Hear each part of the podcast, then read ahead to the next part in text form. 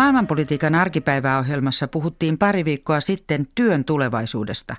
Tekniikan nopea kehitys ja tekoäly muuttavat huimaa vauhtia ammatteja, mutta asiantuntijoiden mukaan naisten asemaa työmarkkinoilla uhkaa se, että tytöt eivät ole tarpeeksi kiinnostuneita tekniikasta. Iida Tikka kävi Olarin lukiossa Espoossa kysymässä, mitä tytöt ajattelevat koodaamisesta. Nyt LS. Olarin lukiossa tiistai-ilta venyy kohti iltapäivää. Käynnissä on koulupäivän viimeinen oppitunti, vapaa-valintainen koodauskurssi. Kurssin reilusta kymmenestä oppilaasta vain kaksi on tyttöjä. Koodauksessa eli ohjelmoinnissa on kyse käytännössä siitä, että konetta käsketään konekielisillä käskyillä tekemään jotain. Tunnilla oppilaat opiskelevat ohjelmointikieliä ja toteuttavat projektina jonkun käskysarjan eli koodin. Sam Alhamud on koodannut ennenkin. Hänen mukaansa ohjelmoimalla voi tehdä mitä tahansa, vaikka luoda täysin oman virtuaalisen maailmansa. Ja erityisesti niin kuin esim. tulevaisuudessa mun mielestä, että niin kuin kaikille täytyy olla niin kuin peruskoodastaito. Linda Brure nyökkäilee vieressä. Mutta miksi kurssilla on vain kaksi tyttöä? understanding coding is a weapon. It's like a superpower. It's better than a superpower. Koodaaminen on kuin ase, se on supervoima. Näin supermalli Carly Kloss kuvailee ohjelmointia. Huippumallin Code with Klossy eli Kooda Klossin kanssa järjestö on yksi esimerkki yrityksestä innostaa nimenomaan tyttöjä koodaamaan Yhdysvalloissa. Naisten vähäinen määrä ohjelmointialalla on ongelma kaikkialla – Stack Overflow-sivuston vuoden alussa tekemässä maailmanlaajuisessa kyselyssä sadasta tuhannesta vastaajasta alle 7 prosenttia ammattikoodaajista oli naisia. Kun koodaavien naisten ja koodausta naisille opettavien ihmisten kanssa keskustelee, kaikki toistavat samaa. Innostuakseen koodaamisesta naiset tarvitsevat esikuvia, välineitä sekä ympärilleen muita koodauksesta kiinnostuneita. Kaikki on kivempaa kaverin kanssa. Yhdysvalloissa tähän on tartuttu järjestämällä vain naisille suunnattua ohjelmointiopetusta ja tehokursseja. Floridassa koodausta opiskeleva Susanna Kosonen kertoo, että koodauskursseja yritetään järjestää niin, että naisten mahdollisuudet otetaan huomioon koulutuksessa tarkasti. Esimerkiksi yksi meidän kuukausittaisista tapaamisista järjestetään Ikeassa koodaustapaamisista sen takia, että Ikeassa on ilmaista lastenhoitoa tarjolla tunnin ajaksi ja siellä on myöskin tilaa, että voi tulla omien lasten kanssa ja sitten ne voi piirtää siinä viereisessä pöydässä sillä välin, kun muut osallistujat puhuvat jostain ohjelmointiin liittyvästä tai yrittävät ratkaista jotain tai rakentaa jotain projekteja koodaamalla. Kuten Yhdysvalloissa, myös Suomessa on useita naisille suunnattuja koodausryhmiä. On sellaisia toimijoita kuin Rails Girls, Mimmit Koodaa tai Facebook-ryhmä Ompeluseuran alainen Level Up-ryhmä, jotka kaikki keskittyvät naisten ja tyttöjen ohjelmointikoulutukseen. Niissä tärkeää on yhteisö. Tämä on hyvin luova tila, koska täällä on tavaraa, joka ei nyt suoranaisesti liity mihinkään, mitä me tehdään, mutta joka voi olla vaikka rekvisiittaa meidän vaikkapa opetusvideoissa. Suomalainen Mihäkit kasvuyritys painottaa ohjelmoinnin hauskaa puolta. Yritys järjestää kursseja, joilla koodataan vaikka musiikkia tai taidetta. Ja yksi meidän tämmöinen suosikki juttu kautta aikojen on lelujen hakkeroiminen. Kun ne toimii sähköllä, niin ne voidaan myös ohjelmoida toimimaan täysin uudella tavalla. Ja tähän kyseiseen dinoon, niin siihen on lisätty äänianturit. Nyt jos sille annetaan vähän vaikka taputusta, niin se herää.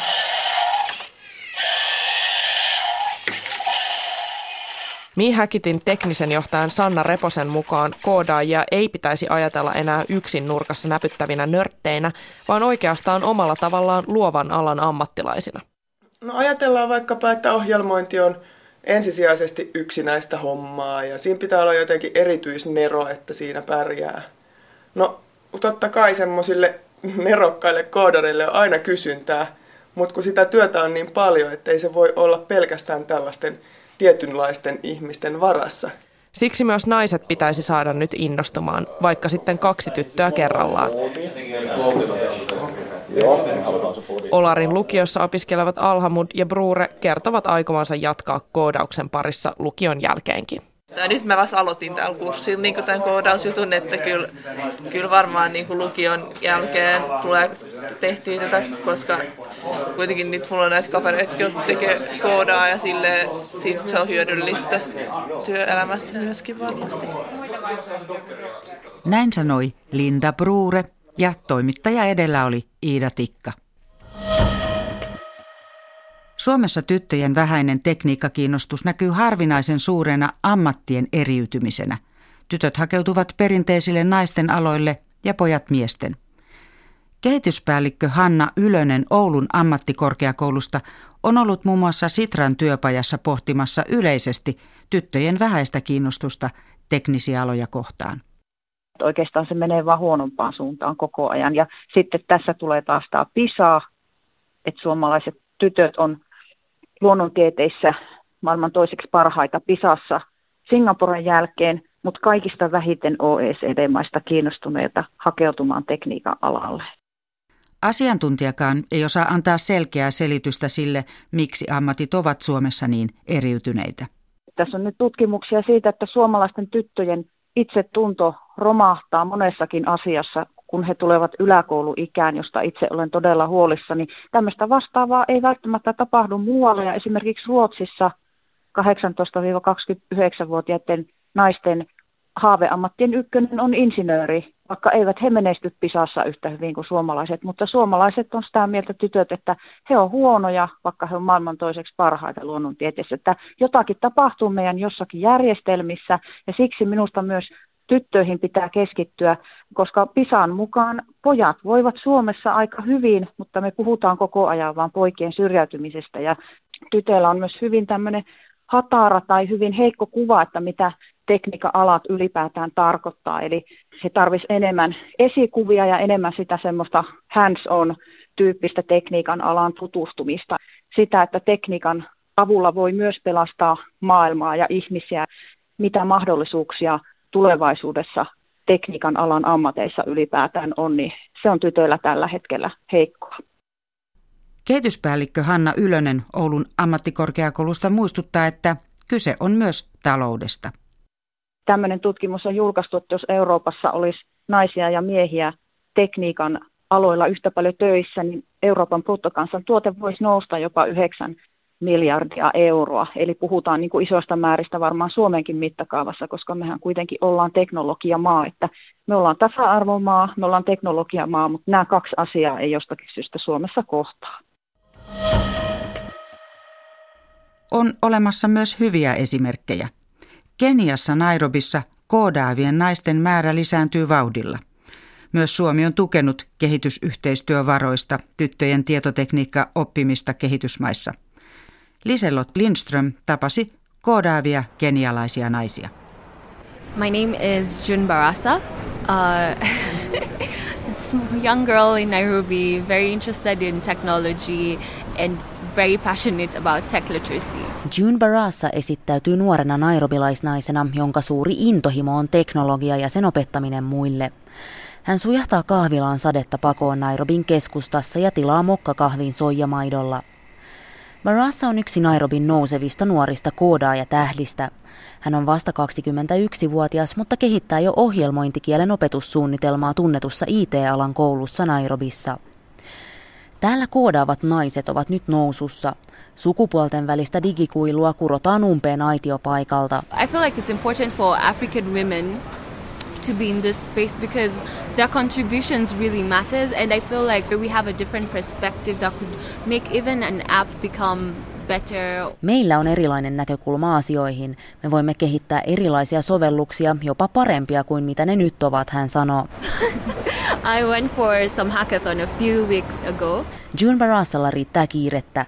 Työn ohella hän opiskelee tietotekniikkaa yliopistossa ja vetää sen lisäksi itse perustamansa Girls Code-yrityksen kautta ilmaisia koodaajakoulutuksia tytöille vapaa-ajallaan. So it's a way to just expose them to code and a bit the stereotype that it's hard, it's for men. I guess we're beating the stereotypes one girl at a time. Näytämme heille, miten koodataan ja yritämme päästä yli ajatuksesta, että tietotekniikka on vaikeaa tai vain miehille. Voitamme stereotypiat yksi tyttö kerrallaan. Esikuvat ovat olleet June Barassalle tärkeitä. Yksi heistä on 26-vuotias Gertrude Ninyishi. Hän koodaa työkseen Britannian yleisradioyhtiö BBCn etusivua ja perusti pari vuotta sitten nigerialaisen ystävänsä kanssa tukiverkoston värillisille naisille IT-alalla. Hän itse olisi yliopistossaan kaivannut sellaista. Sometimes you would get the hint that it's a man's world and maybe you should focus a little more on working on like a different skill on the side in case this doesn't work. Ninjishi oli yksi vain muutamasta naisesta kurssillaan ja sekä miespuoliset opiskelijat että professorit vihjailivat usein hänen olevan miesten alalla. He kehottivat naisopiskelijoita hankkimaan myös muuta osaamista, koska ura IT-alalla ei naisilta välttämättä onnistuisi. Nyt Ninjishin sivusto Tekin Pink jakaa afrikkalaisten naisten blogipostauksia ja vinkkejä koodaamiseen innostaakseen muita naisia. So we decided to write and highlight um, like different topics from different African women so that the young girls can also see um, that there are African women who are in tech and so they can like get more inspired. Halusimme näyttää nuorille naisille, että teknologia-alalla on myös afrikkalaisia naisia.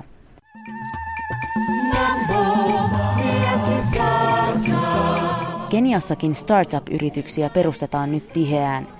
Teknologiaa on kuitenkin käytetty jo kauan ongelmien ratkaisemiseen – Kenia on maailmassa edelläkävijämaa mobiilimaksamisessa.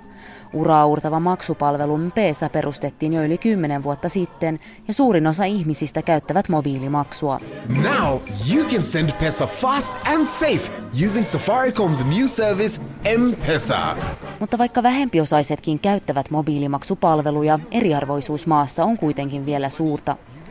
June Barassa ja Gertrude Ninyishi ovat teknologian kehittäjinä etulyöntiasemassa. Molemmat ovat kasvaneet tietokoneiden ympäröimänä ja saaneet paljon tukea vanhemmiltaan. Nairobin slummeissa moni tyttö ei ole edes nähnyt tietokonetta. Lyhyen bussimatkan päästä keskustasta sijaitsee Nairobits-säätiö. Vuodesta 2000 säätiö on tarjonnut Nairobin slummeista kotoisin oleville nuorille mahdollisuuden oppia käyttämään tietokoneita ja koodaamaan. Mutta tytöt ovat usein erittäin epäluuloisia, kertoo Nairobitsin tiedottaja Michelle Tuva. what do you mean you want me to come and learn how to code, how to design, how to develop a website? I've never even seen a computer. Nairobitsin tietokoneluokassa istuu kymmeniä nuoria.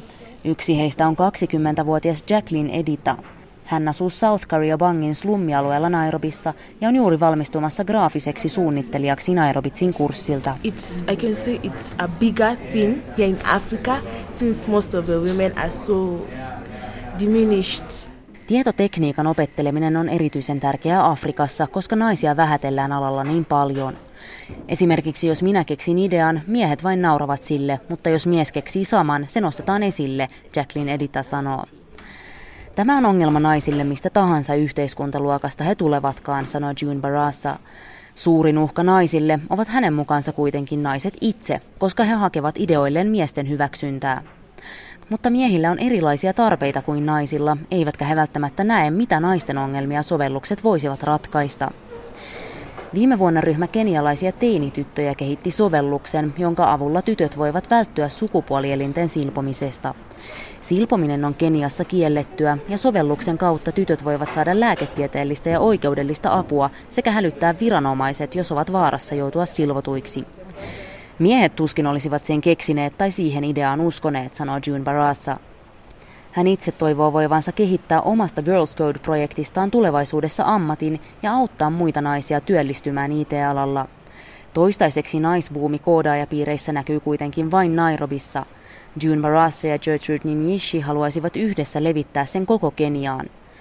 Naisopiskelijat kohtavat paljon painetta ja tarvitsevat vertaistukea, sanoo June Barassa. So the guys were like, you don't know anything, you can't pass in class. Or when I get good grades, they would say, if you pass too much, if you do well in school, no one is going to, no man is going to marry you. Jos en ole paras kurssilla, miespuoliset opiskelijat sanovat, etten pysy mukana. Mutta jos olen paras, he sanovat, etten ikinä pääse naimisiin. Mutta en minä tänne tullut miestä etsimään, vaan seuraamaan intohimoani. So far, I'm having so much fun because I think this is a space that I was meant to be in. Minulla on todella hauskaa ja tunnen, että olen paikassa, missä minun kuuluukin olla, sanoo June Barassa. Nairobista raportoi Liselot Lindström. Studiossa on nyt lasten oikeusjärjestö Planista Noora Lindström. Vastaat siellä globaalin digikehityksen koordinoinnista. Kun puhutaan kehitysyhteistyöstä, digitaalisuus ei tule ensimmäiseksi mieleen, vaan perustavampaa laatua olevat asiat, ehkä kuten ruoka ja vesi ja näin poispäin. Mutta miten tärkeä digitaalisuus mielestäsi on tässä yhteydessä? Onhan se erittäin tärkeää. Nyt ehkä viimeiset kymmenen vuotta ollaan tällä alalla kyllä mietitty, että miten me voidaan käyttää tai hyödyntää teknologiaa tässä meidän työssä. Se alkoi ehkä sillä, että ensin niin mietittiin, että okei, okay, että kaikille läppäri. Annetaan matkapuhelimia, annetaan läppäreitä. Nyt se ehkä on kehittynyt, se niin kuin ajattelu, että miten digitalisaatio oikeasti vaikuttaa maailmaan, miten se vaikuttaa eriarvoisuuteen maailmassa, että et tämä on tullut siihen niin kuin lisäksi. Mitä esimerkkejä maailmalla on siitä, että tekniikan kehitys jättää tyttöjä jälkeen tai uhkaa jättää?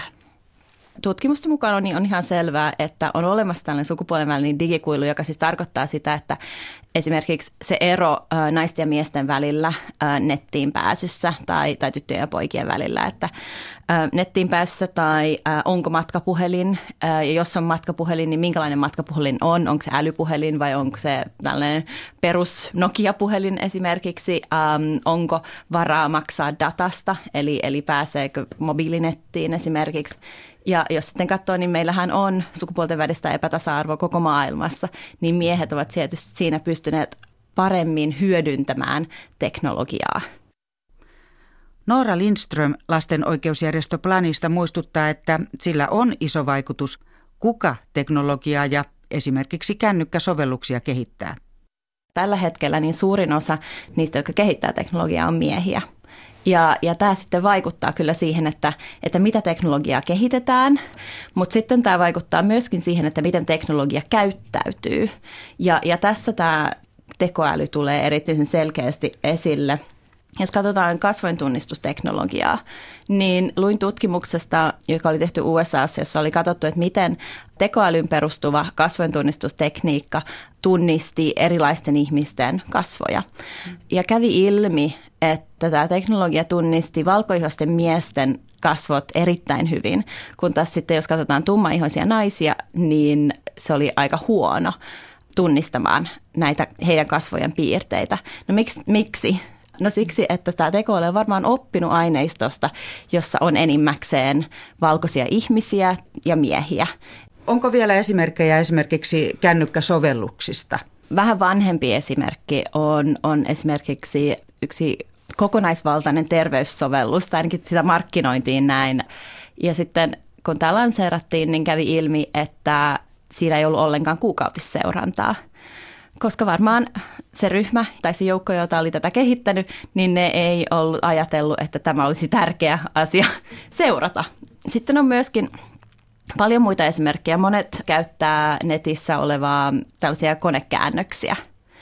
Eli jos vaikka kääntää, kirjoittaa siihen suomeksi, että hän on sairaanhoitaja, niin, niin aika usein sitten englanniksi tämä on, että she is a nurse – kun taas Kyllä. sitten jos kirjoittaa, että hän on pääministeri, niin englanniksi tämä käännetään siihen, että he is prime minister.